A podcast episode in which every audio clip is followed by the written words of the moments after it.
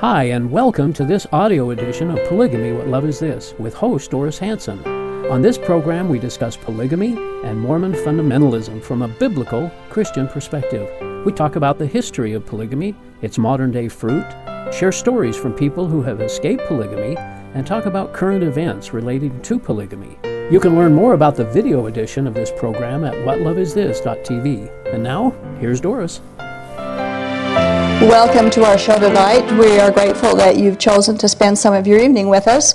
I am Doris Hanson, your host for the program Polygamy What Love Is This? A few days ago, we had the privilege of being interviewed by some very nice young gentlemen reporters from Austria. These men were extremely interested in Mormon polygamy and they walked out appalled at the religious and the political ignorance and the ignoring of the problems and abuses of polygamy in this great land of the free. And we are grateful for them that they gave us the opportunity to give our message and that it is traveling around the globe. And I just read this morning that there's another country in Africa who is working to outlaw polygamy. We wonder why is the United States of America traveling backward on the polygamy issue while the rest of the world is moving forward to stamp out polygamy. And we are still in need of a home for the mother with six children who left the FLDS community. We um, need this home just for a few months, probably not for long term. But if there is someone watching the show who knows of a place that this mother could stay with her children, please give us a call. We don't have the funds to buy a home and we don't have the funds to rent a home for her on a month to month basis, but she needs a place to live. So if you would help us provide that place for her, we would sure appreciate it. Just give us a call, leave your number, and we'll call you back. Last Sunday was the day that the resurrection of Jesus Christ was celebrated. Easter Sunday, excuse me, is not about chickens and bunnies and eggs and candy and chocolate and Easter baskets. It's about the unprecedented and the most powerful event of all time God raising Jesus Christ from the dead. Someone once joked that the Sadducees were often antagonistic towards Jesus. And they didn't believe in the resurrection from the dead, and that is why they were sad, you see. Now, that may be said jokingly, but Paul the Apostle said, if there is no resurrection, we are to be pitied. We are lost. We are dead in our sins and still in our sins when we die. And only those who trust exclusively in Jesus Christ have any hope at all when the resurrection separates the saved from the unsaved. According to the Bible, the unsaved have no eternal hope at all. Though they may think they do, the Bible says they do not. A few weeks ago, I was reading an article written by a former LDS missionary. He was giving some examples that he uh, had used while he was on his mission of how he illustrated the unique LDS teaching of an apostasy and a resurrection by Joseph Smith. The doctrine of an apostasy and restoration is shared by both the LDS Church and the polygamists. And as I read through this, I realized that if Mormonism and polygamists had a biblical understanding of the resurrection of Jesus Christ, they would reject and toss out their apostasy and their restoration heresies once and for all. Because when you understand the power of Christ's resurrection, you could never swallow the lie that Jesus failed to preserve his word, his church, and his gospel. And since this is the time of the year that we celebrated his resurrection, it's an appropriate time to discuss the power of the resurrection of Jesus Christ as it applies to our purpose to bring biblical truths to polygamists and to this culture. And in understanding resurrection power, it removes any doubt that God would or could allow an apostasy to obliterate the truth from the earth. And with no apostasy, there would be no need for a restoration. And with no need for a restoration, there would be no need for a Joseph Smith. And with no need for a Joseph Smith, there would be no false commandment to practice polygamy. And then there would be no need, then there would be no Mormon fundamentalists, and then there would be no TV show called Polygamy What Love Is This? Paul the apostle in Philippians 3:10 said he wanted to know Christ and the power of his resurrection. Now, resurrection is not resuscitation. Everyone will be resurrected, but only those who are saved through faith in Jesus Christ alone will be resurrected with immortal bodies, totally cleansed from sin. The Old Testament predicts the future time of the resurrection. Isaiah 26:19 says, "But your dead will live, their bodies will rise. You who dwell in the dust, wake up and shout for joy. Your dew is like the dew of the morning. The earth will give birth to her dead." And in Daniel chapter 12, verses 2 and 3, it says, Multitudes who sleep in the dust of the earth will awake, some to everlasting life, others to shame and everlasting contempt. This clearly explains that there is a universal resurrection, but not a universal salvation. Matthew 22 23 tells us that same day the Sadducees, who say there is no resurrection, came to him, Jesus, with a question. Well, they asked Jesus the question, which we're not going to go into here. And after they asked the question in Matthew 22 29, Jesus replied, You are in error because you do not know the scriptures or the power of God. Jesus rebuked the Sadducees because they neither did not understand the biblical scriptures nor the power of Almighty God. And I submit tonight that those who believe that there was an apostasy and a need, a need of a restoration neither understand the scriptures nor the power of God. It was that power of God that raised Jesus from the dead. Ephesians chapter 1, verse 19 and 20 says, That power is like the working of his mighty strength, which he exerted in Christ when he raised him from the dead. The power it took to raise Jesus from the dead is the mighty strength of Almighty God, who, with the word of his power, created everything that exists. That same power is able to prevent a universal apostasy from wiping God's church from the earth, and it did prevent it.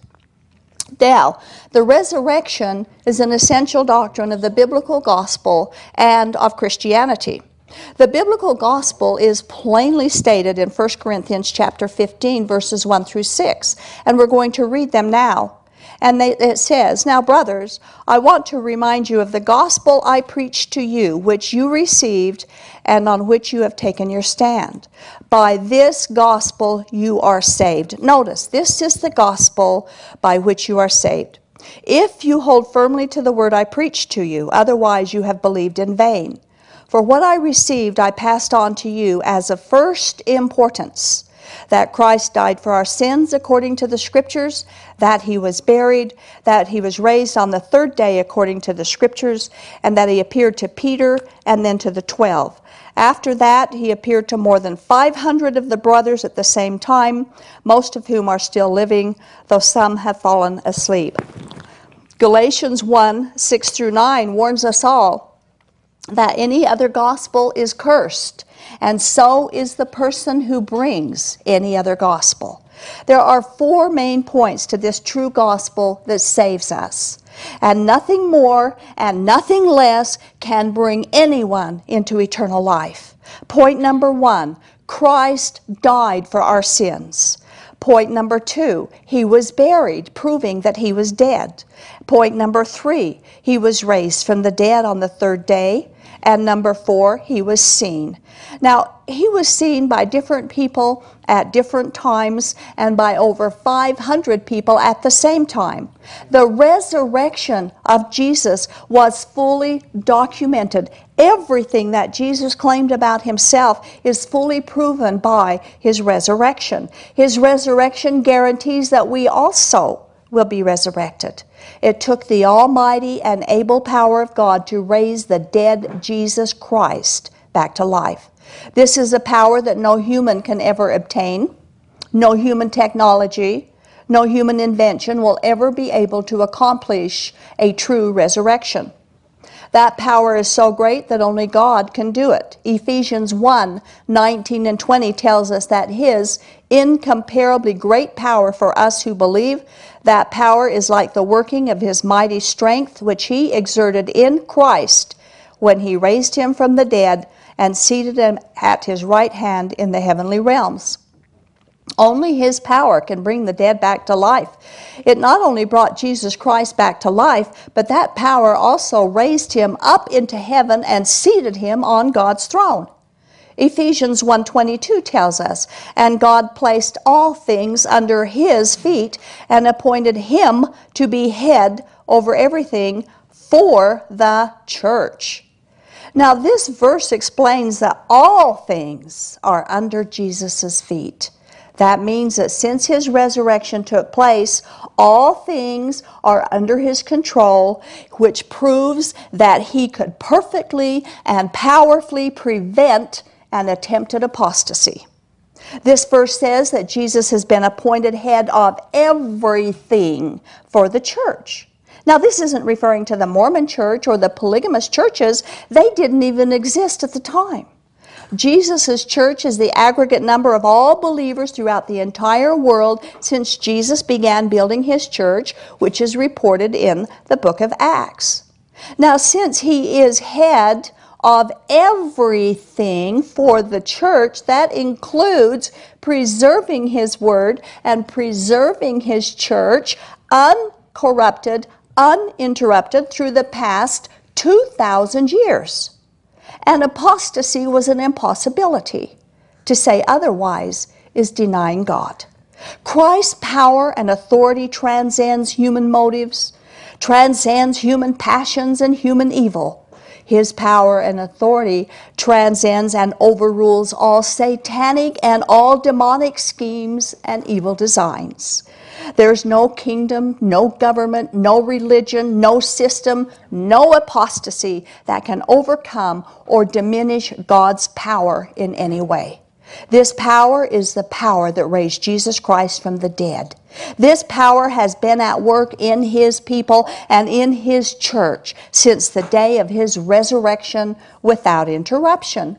Since Jesus is our resurrected Savior, there's no church and there's no church system that saves us or helps save us. Jesus is the Word of God. John chapter 1 verse 1 says, In the beginning was the Word, and the Word was with God, and the Word was God. Verse 14 says, The Word became flesh and made his dwelling among us. This is describing Jesus Christ. He alone is God's Word, and He alone is God, and He mediates God's Word and His priestly ministry and authority to us for God. He has all power to be all things for us. And yet, Despite all the Bible teaches about God's faithfulness and power, Mormonism remains stubbornly dogmatic that God failed to do what he promised he would do. The power exerted in the dead body of Jesus Christ, which accomplished the resurrection, is an event that this culture has never been able to grasp its significance. And so instead, what they do is they substitute their own weak, humanistic, and futile teachings of human works to do what only the power of His resurrection in us can do. And that includes living polygamy for salvation. There is no such thing as a works related path to celestial glory. The missionary's teaching technique that I spoke about earlier explained how he taught people the Mormon gospel while he was on his mission. And it's heresies like his that are, are taught around the world by over 50,000 missionaries every day of every year. In this, Mormonism forces a false definition for the Dark Ages, which is foundational to their own twisted reasoning for a Joseph Smith. The missionary explained it this way, and I quote This was a very dark time for the earth. It is one of the reasons it is also called the Dark Ages. People were confused and stumbled around looking for the light and clung to whatever they could remember the apostles and Christ had taught them. But without the light to keep them on the right path, they fell into unbelief in the darkness. And then he brings the punchline. Quote, in 1820, a young 14 year old boy brings back the light and he gives the light to 12 others. But John 1 9 says about Jesus, the true light that gives light to every man was coming into the world. Every person throughout the ages will somehow, sometime have enough light from Jesus to make a decision to receive or reject Jesus. Either that's true or God isn't true. Jesus is alive. The power of his resurrection makes a supposed apostasy out of the question. John 8 12 when Jesus spoke again to the people, he said, I am the light of the world. Whoever follows me will never walk in darkness, but will have the light of life. But Joseph Smith claims that light was lost, it was extinguished, and he had to restore it.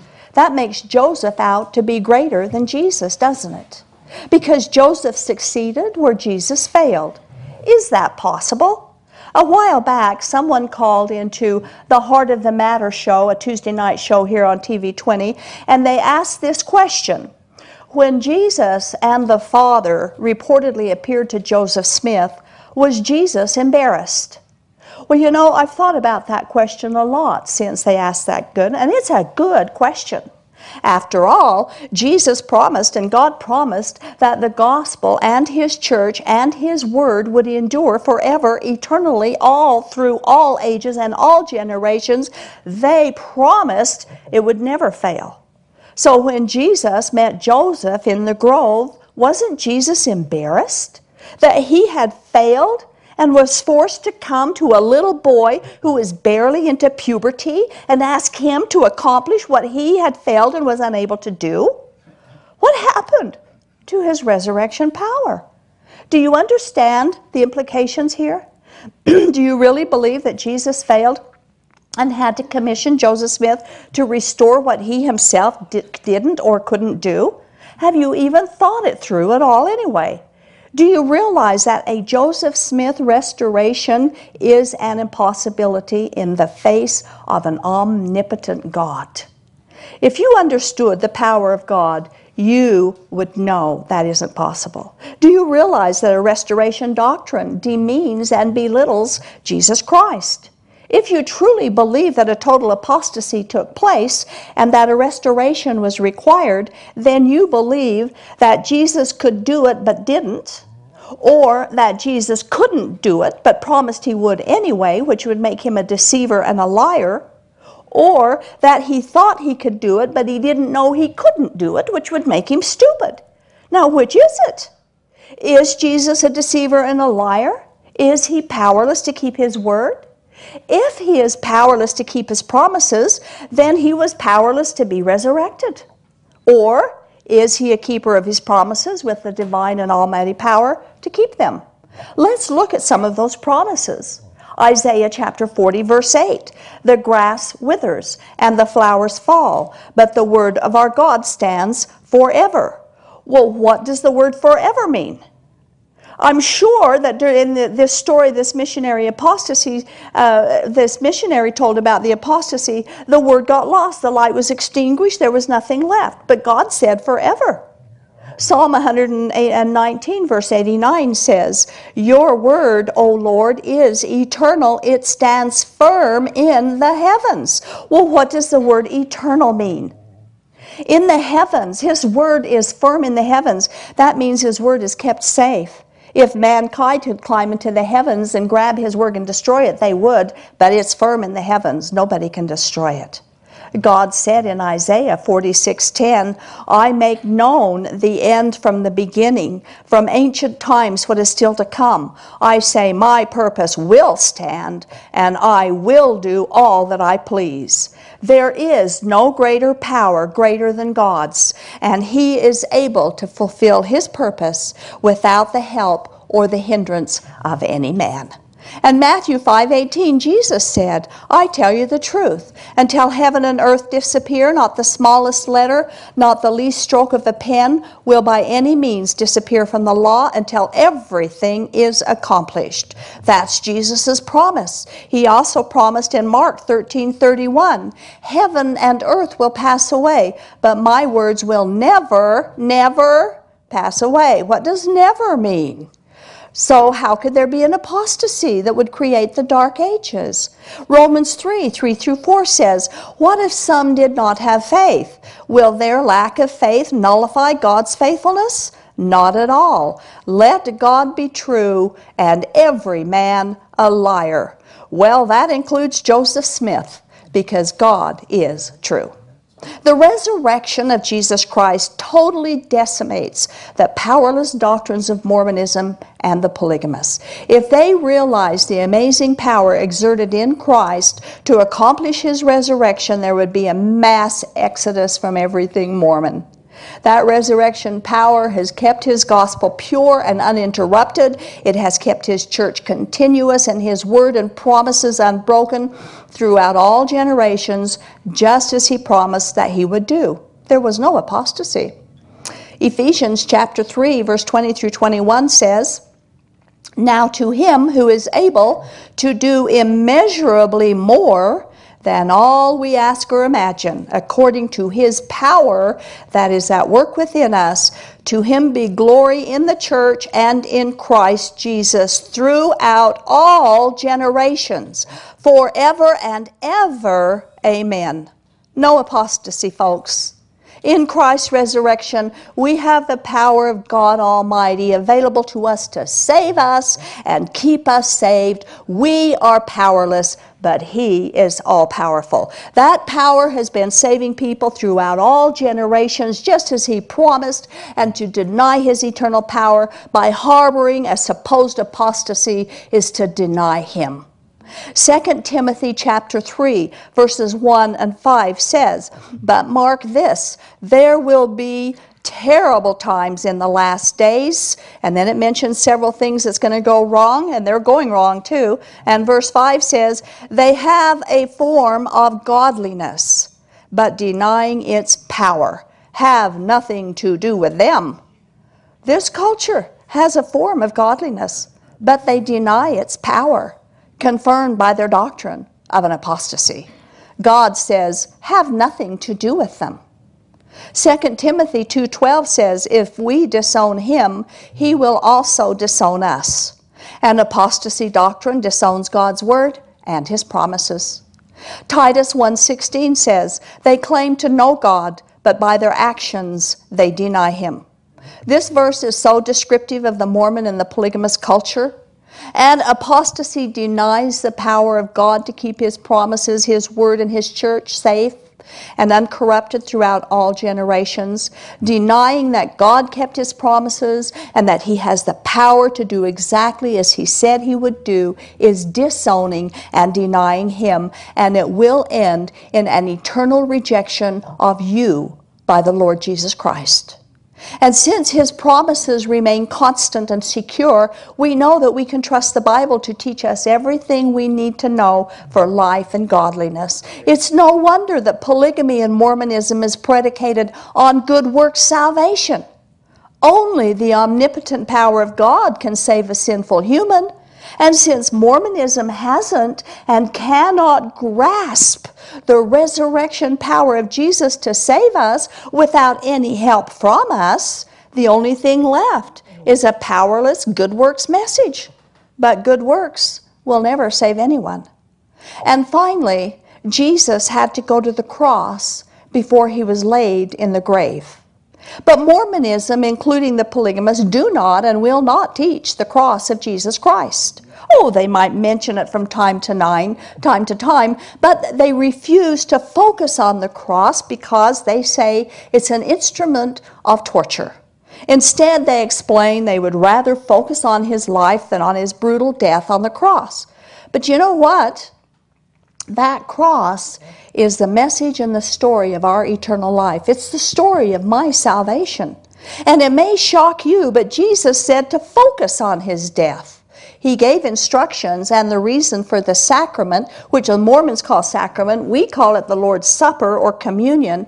In 1 Corinthians chapter 11, 23 through 27, it gives instructions on how to take those sacraments. And verse 26 says, for whenever you eat this bread and drink this cup, you proclaim the Lord's death until he comes.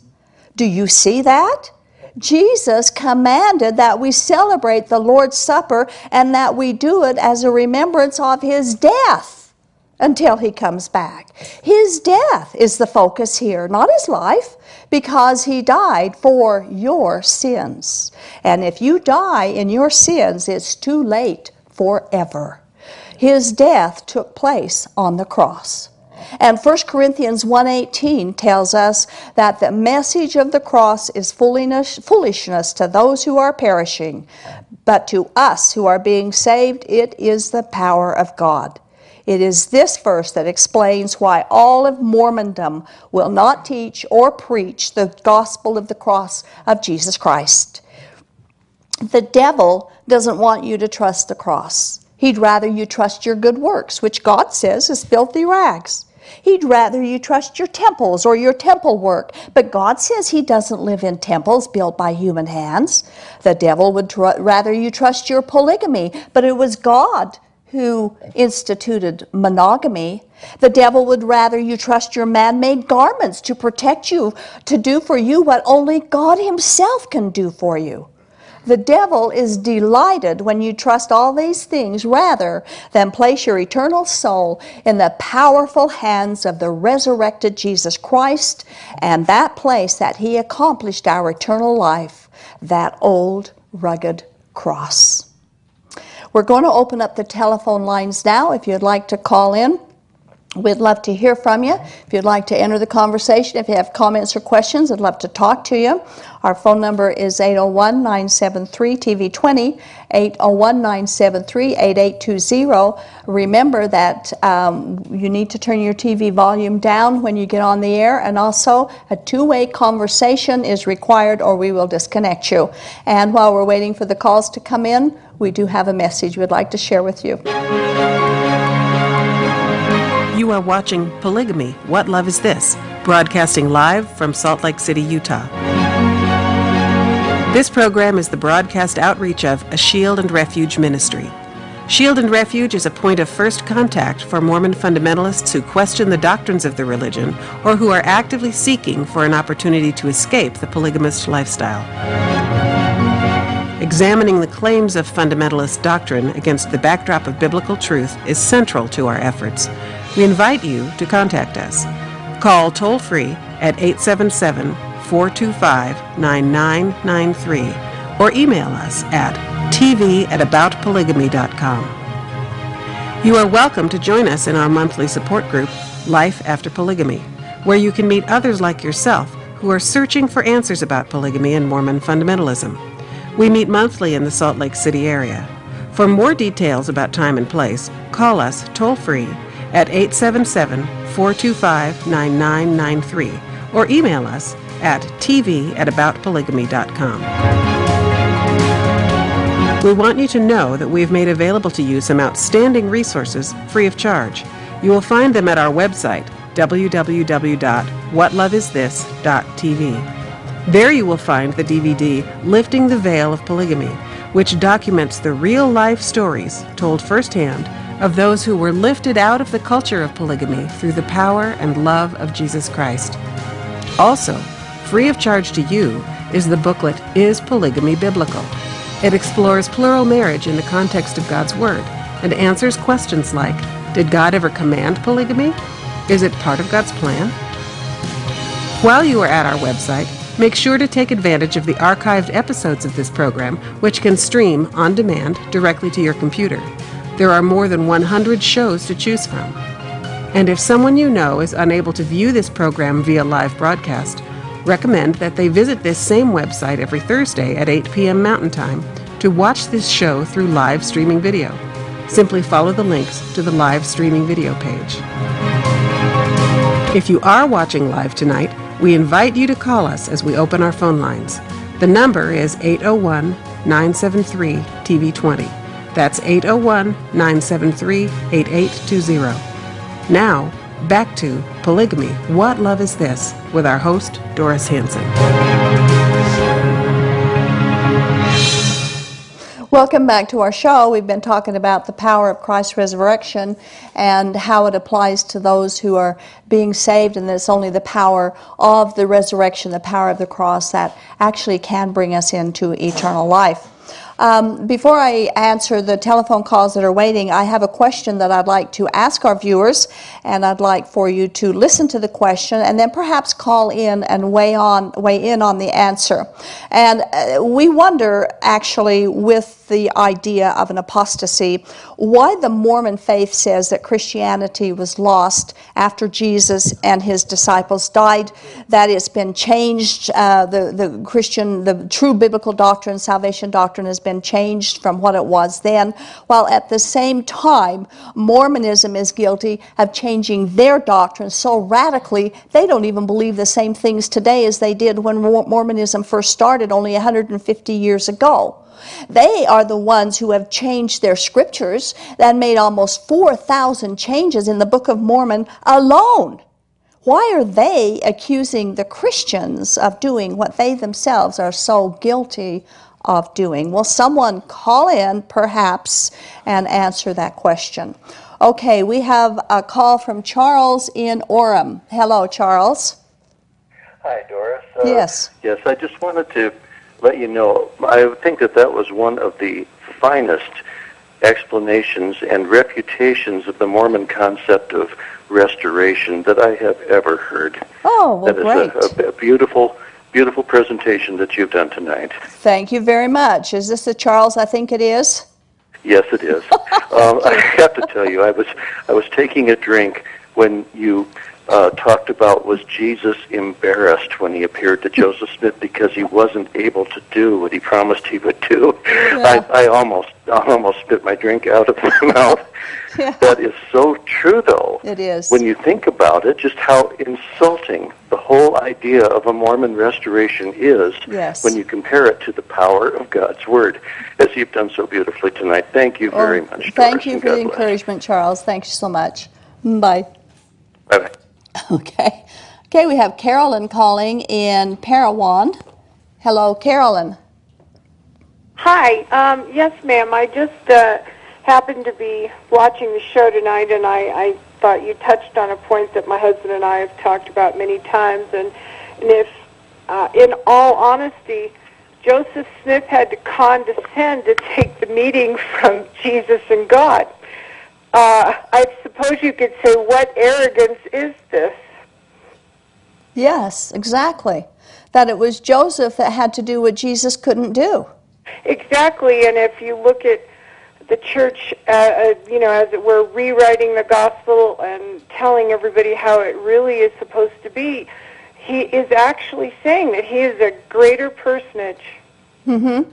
Yes. It's he- far worse. It's more pathetic than we ever. it's very blasphemous. We'll have to pray for these people. We do. Amen. Yes, we do. working. Yes, we do, and I and I agree with you. And the difficult thing with this is, uh, people. I, I really don't think that our culture understands that with the power that it took to raise Jesus from the dead, we don't need all of their works, all of their temples, all of the the things that they require us to do when the power of God that raised Jesus from the dead does it for us. And this dreadful business of, you know, doing this work for the dead, uh, it just, you know, I just happen to have seen somebody that, I mean, they've recently become a Christian, they passed away, and, and they're still trying to drag this person up and do the work, you know, for the dead for them, and I, I guess it doesn't matter, but it just Well, it actually it does matter, Carolyn, because the Bible prohibits necromancy. Uh, It, yes. it, it co- prohibits it several times. Necromancy is a terrible abomination to God, and that's what they're doing. And that's not almost good. occultic behavior in a way. It isn't is. It is. Yeah. Lord have mercy. I'll have to keep fighting. Yes. Keep praying. All right. Mhm. Thank you, Okay. ma'am. God Thank bless you. you. Uh-huh. Bye. Okay, Joseph calling from Logan. Hello, Joseph. And turn your TV down, please. Okay, yes, I'm here, sorry. Okay, you're on the air. All right, uh, first thing, Doris, I'd like to say, uh, great episode today. I have to agree with Charles. Uh, it was very, very well put, the points that you had brought up about, um, you know, how Jesus would have been embarrassed to have to have, um, you know, a mere mortal finish his work. Um, but I also wanted to ask you some advice on um, on something. I, I deal in my line of work. I uh, I deal with a lot of um, high school seniors that are contemplating or about to go on their LDS mission, and um, I uh, I was wondering what what could you recommend that I uh, mention to them or say to them if I only had like one opportunity to try to convince them what they're doing is wrong, or um, try to convince them that uh, you know not to go on their mission, that type of thing. Uh, Oh. What's the one thing that I could kind of like uh, bring bring light to them that uh, would would kind of help influence their decision on not to go on their mission or to I uh, think convince them that what they're doing is wrong. You know. I, I think Joseph that uh, there's I don't know it's really hard to say what the one thing would be but I think that everybody needs to know who Jesus is. They do not know who Jesus is. And if they knew that he's God Almighty the only God in existence and not Satan's brother it might make a difference. It might be so profound to them um, that it might make a difference I, Okay. it, it- each person is different, each need is different, and prayer, asking God to meet them at that particular need for each person, of course, is important. I know that was so profound to me when I discovered that Jesus Christ was God. Oh wow. Okay. So, but I guess the the uh, apprehension, the fear, whatever they have with that is they go and open up their Book of Mormon and say, well, it says right here, blah blah blah. How could I counter that type of thing? About Jesus being God, you mean? Yes. How could I counter what whatever they're going to try to show me in their books? How could I counter? I mean, I know it shows in numerous locations in the Bible, but I mean, they're so convinced that the Book of Mormon is right. Uh, how could I like kind of convince them that it's wrong and that Well, the pearl Christ of- the pearl God of great- the brother of Lucifer, so on and so forth. the pearl of well that's that's a good point right there. First of all the pearl of great price teaches there's councils of gods and many gods and all this stuff. The book of mormon says there's only one god so there's your contradiction right there. But Okay. the, the book of mormon you, if you want if you had opportunity to get into some of this dialogue with them you could bring out that not none of the major mormon doctrines are even in the book of mormon the Book of Mormon Oh, wow. does. The Book of Mormon doesn't teach that Jesus and Lucifer are brothers. The Book Okay. of Mormon uh, it doesn't teach about baptism for the dead and and and all uh, so many of the major doctrines, uh, the pre-existence and all that. It's not in the Book of Mormon. Wow, I didn't know that. Yeah, Good to know. yeah, yeah. The main doctrines All are not there.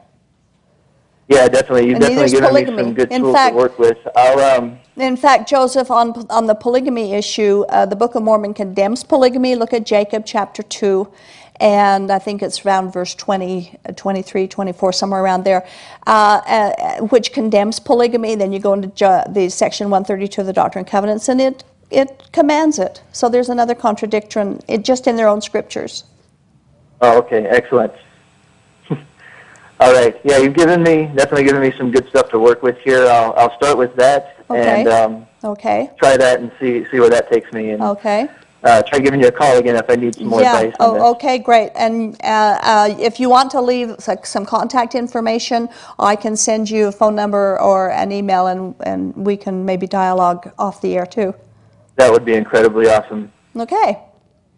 Thank you for All right, Doris. calling. Well, thank Uh-huh. you so much for all that you do. God bless you. You betcha. Thank you. Bye. All right, bye. Okay, we have Dan calling from Ogden. Hello, Dan. Hi. Yeah, um, you I need to turn your TV down. The, the Bible warns warns against uh, false prophets. I'm paraphrasing. I don't know exactly where it's at in the Bible, but I know it warns of beware of false prophets, Mm-hmm. which kind of insinuates that there will be uh, true prophets. And are, are there, were there true prophets after Jesus um, Jesus' death? And if so, who were they? I know Paul came after Jesus' death, but was he a prophet? And, mm. and who would you classify as a The Bible tells us that John the Baptist was the last of the prophets, in the sense of the Old Testament type prophets. Now, there's a New Testament spiritual gift called prophet or prophecies, but uh, 1 Corinthians 14, I think it's verse 2, tells us what that particular office holds, and that is just to teach and encourage people. And so uh, that, but it's not the same way, the same uh, function as an Old Testament prophet would do. Uh, the only prophet now that we have in that function would be Jesus Christ. And he is. Jesus is our final prophet, he's our final priest, and our king. He's the only prophet, priest, and king that we have to do, or that has to do with um, uh, uh, our lives here now. There are no other prophets in that sense. Okay, well, I'm just curious, like, then why the scripture just wouldn't say, beware of any prophets, um, instead of beware of false prophets. Well, there are prophets in the sense of the New in the New Testament sense, definitely. People come all the time saying they're prophets. Every leader of every polygamous group claims they're the prophet of that group, the only true prophet. And of course, the, every leader that, that's been president of the LDS Church claim that they're the only living prophet on the planet as well. And there's other religions that do the same be the false thing. prophets. Uh-huh. Are there any true prophets? The true prophets would be the Christians who are accurately doing what the New Testament says that they should do, which is in 1 Corinthians 14 2. Which would be like a pastor would be a, a prophet. In a, in a sense, yes, he would be doing that, encouraging and, and strengthening uh, the people in the Word of God, yes. If you could give me that scripture, I'd like to look it up. The First Corinthians 1 what? Corinthians 14 2. Okay, and and then just one other point. I love your show, uh, but uh, God sometimes does work through. I'm not LDS, but I just I'm listening to your points and I'm doing a lot of research, and sometimes God does work through young boys. I I, I guess He's worked through King David, and it comes to mind. You know, as a young boy to slay Goliath, or He works through people to get His work done. Yes. Not saying that He restored the church through Joseph Smith, but He He does you know, when you read the Bible, he, he uses people to get a, a means to his end. And Right. Abs- he listen off the absolutely does that. He does. He works with people who have a heart for God. Joseph Smith didn't have a heart for God.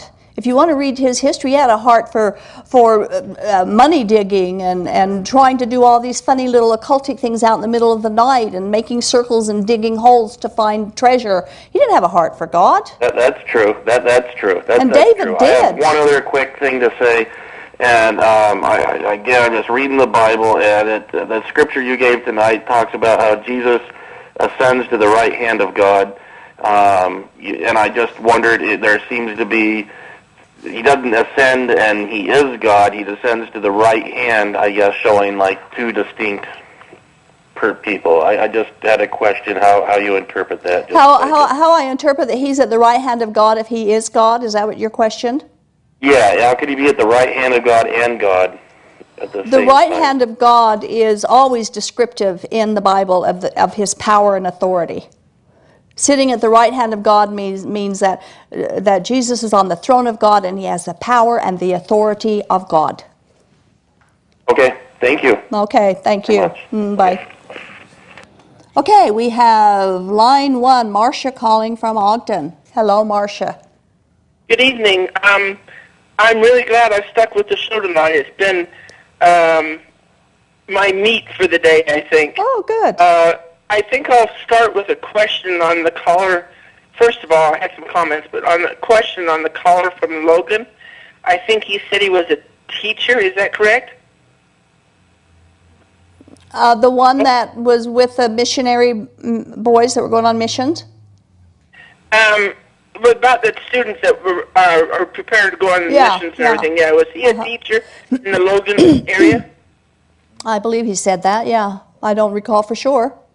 Okay, well, the reason I um, wanted to ask a question, I thought if he's a teacher, all the more power to him if he can confront these students when they're in school and everything, and not get chastised for it. He's got a he's got a um, a lot of strength, and all the more power to him if he can reach them before they get out of school.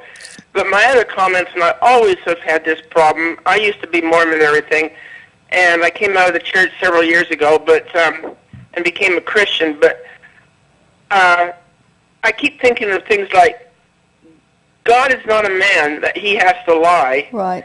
and how it uh, um, perverse. Is Joseph Smith thinking that he is or was? That he has said all along in some of his writings that he was able to keep people in his church and not even Jesus Christ could keep people in the Christian church. And everybody in order to get into heaven uh, has to go through Joseph Smith because he has the keys of the kingdom. Excuse me, I thought the only person that had that was Jesus. That's true. Jesus is the way, the truth, and the life. No one comes to the Father but through him, not through Joseph Smith.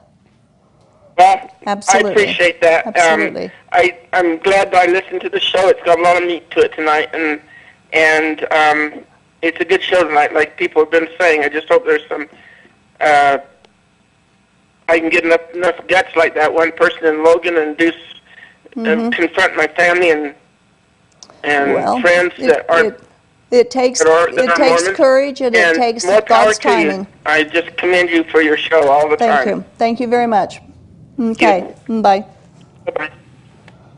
Okay, we have line three calling Herman in Provo. Hello, Herman. Oh, thank you so much for sending me that letter for the recreation on these uh, letters I got so I could get my wife off of the uh, documents on the LDS church. And I will send that into the, the church. And I wanted to say thanks. Oh, okay. Good. I'm glad you Another thing them. is really nice tonight, what you talked about. And I agree with you. Jesus Christ died for us. And when you think about it, the whole world celebrates Jesus' death. Mm-hmm. when we go around the, all the Christians in the world, from one corner to the other.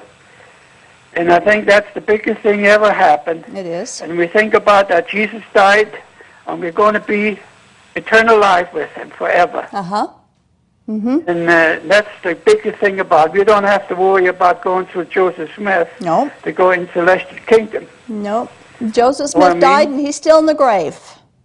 And there's another thing, you know, uh, if it wasn't for Joseph Smith, I don't think we would have polygamy. Not in America. Cut that up. Oh, not likely that we would have it, at least not to the, to the degree we have it. See, the only place in the world, there, there are other places in, through, in the world today and throughout time, in centuries and millennia past, where polygamy has been lived. But it was only Joseph Smith who took it to the divine level. And he turned polygamy into something that's required for eternal life. He took it further and made Jesus Christ a polygamist. He took it further and he made God the Father a polygamist. I mean, Exactly he, he took it you. and he twisted No, if that was still legal nowadays, I think I call him Joe Blow. He would have a lot of wives, and then the, that German uh, prophet or apostle, I call him a Dummkopf. He would have a lot of women too. Well, it's It was still legal, you know. it's But I know it's not legal anymore. But I think not, the Mormons it, still it would. never was legal, sir. And even when Joseph Smith lived it, it was not legal in the United States at any point that the I, Mormons I lived agree with you. Yeah. But if if it was legal now, you know, if the, they would still practice it. That's the way I feel. Mm-hmm. Maybe I'm wrong, but I think that's the way I feel. Well, I appreciate your call, and Thank you so thank you so much for, again for for that letter you sent us. you're welcome. I appreciate that You're very welcome. much. Okay. You have a good evening. You too. Mm, Good night. Good night. Okay, I have an off-the-air question. Joe asks, why does the LDS Church not emphasize Easter and the crucifixion? You know, I think they are doing so more now than they used to do. I know I, I've noticed in several years past, and gradually they seem to be acknowledging the true meaning of Easter more and more as each year goes by. Uh, but they they don't understand the the power, like we talked about tonight already, of that resurrection. If if people could grasp the power of what the resurrection means, they would toss out the Mormon Church because they don't need it. You don't need anything besides Jesus. You don't need anything that the Mormon Church offers but Jesus Christ. And so they can't focus on that, or people would walk away by the millions, and which is why we do this show, hoping that they will. Um, and line one is Keziah. Hello, Keziah. Hey, Hey, girl, what's up? I just wanted I just wanted to uh, put in that just a couple of licks and say, you know, the Foxe Book of Martyrs Uh huh. shows the hundreds of thousands of people that were executed in all these horrible forms and having their heads chopped off, uh, uh, you know, hung on crosses and and and and, and ripped to pieces with uh, animals pulling them apart, fed to the animals and everything. All the people were willing to endure rather than to give up the mm-hmm. purity of the simplicity of the truth of the gospel of Jesus Christ and bless their hearts those hundreds and thousands of Christians.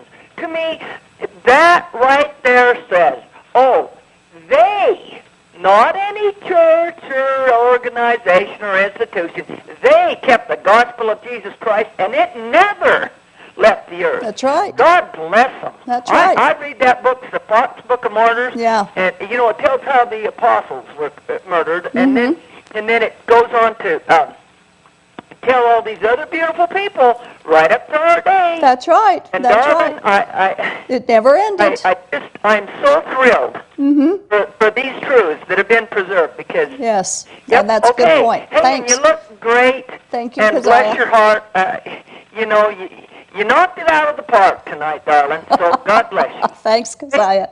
Good night. And that's that's a good point too, because there were the the Foxe's Books of Martyrs talks about martyrs through the centuries, through all the millennia since Christ and, and the apostles died. The Dark Ages are not indicative of the fact that there was no gospel. It was a totally something different. Okay, we have line two, Kay Brown. Hello, Kay. Well, hi, Doris. How are you doing? Hi, I'm doing great, thank you. Good. Hey, um, I just have a couple of scriptures that I wanted to share with your caller, Dan. Um, these are uh, scriptures that would um, help to him to understand the capacity of Jesus as prophet. And the first one is found in Hebrews. It's chapter one. It says, "God, who at sundry times and in divers manners spake in time past unto the fathers by the prophets, hath in these last days spoken unto us by his Son, whom he hath appointed heir of all things, by whom also he made the worlds. That's the first witness there. These are mm-hmm. two, there's more, but mm-hmm. um, these two are, I'll share tonight. Mm-hmm. The other one is found in the book of Revelation.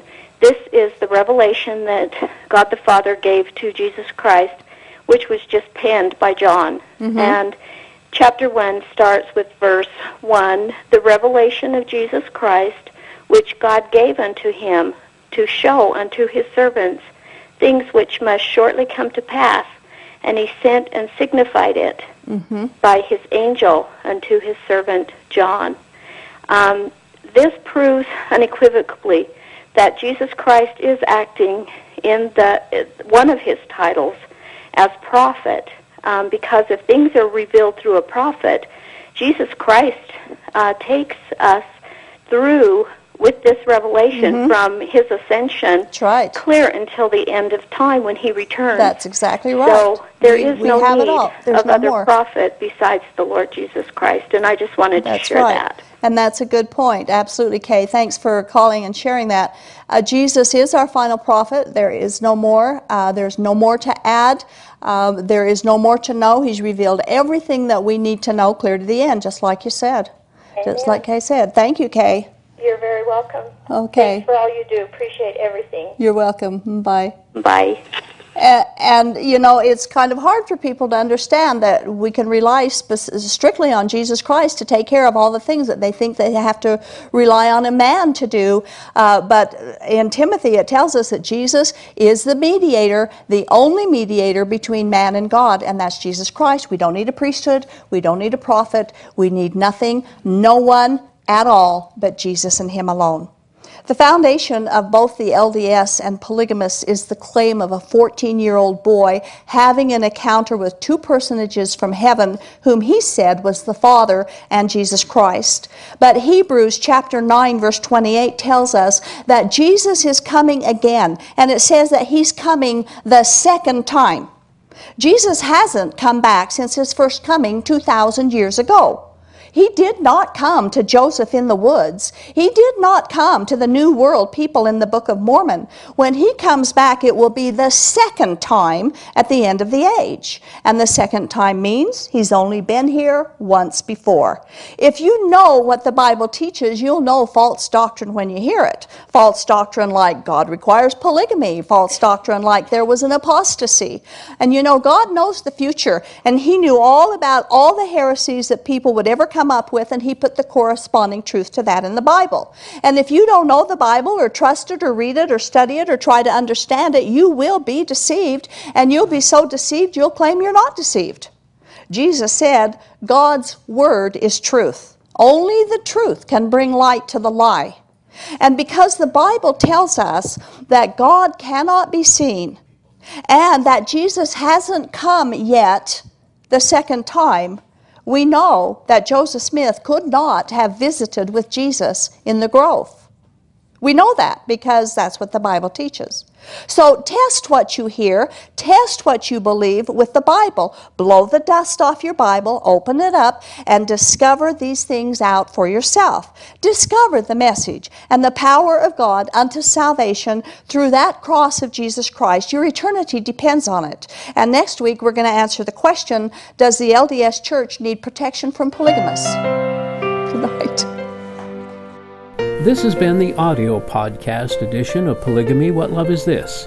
This program is a production of a Shield and Refuge Ministry and Main Street Church of Brigham City. You can view current and past video episodes as well as download audio episodes of this program at whatloveisthis.tv. If you or someone you know is in need of assistance in leaving a polygamous situation, please contact us. We are here to help.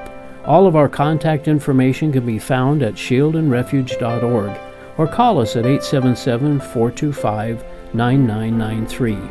If you have any questions or comments about this or any of our other programs, we'd love to hear from you. Write us at email at whatloveisthis.tv. Thanks for listening, and we hope you'll join us again.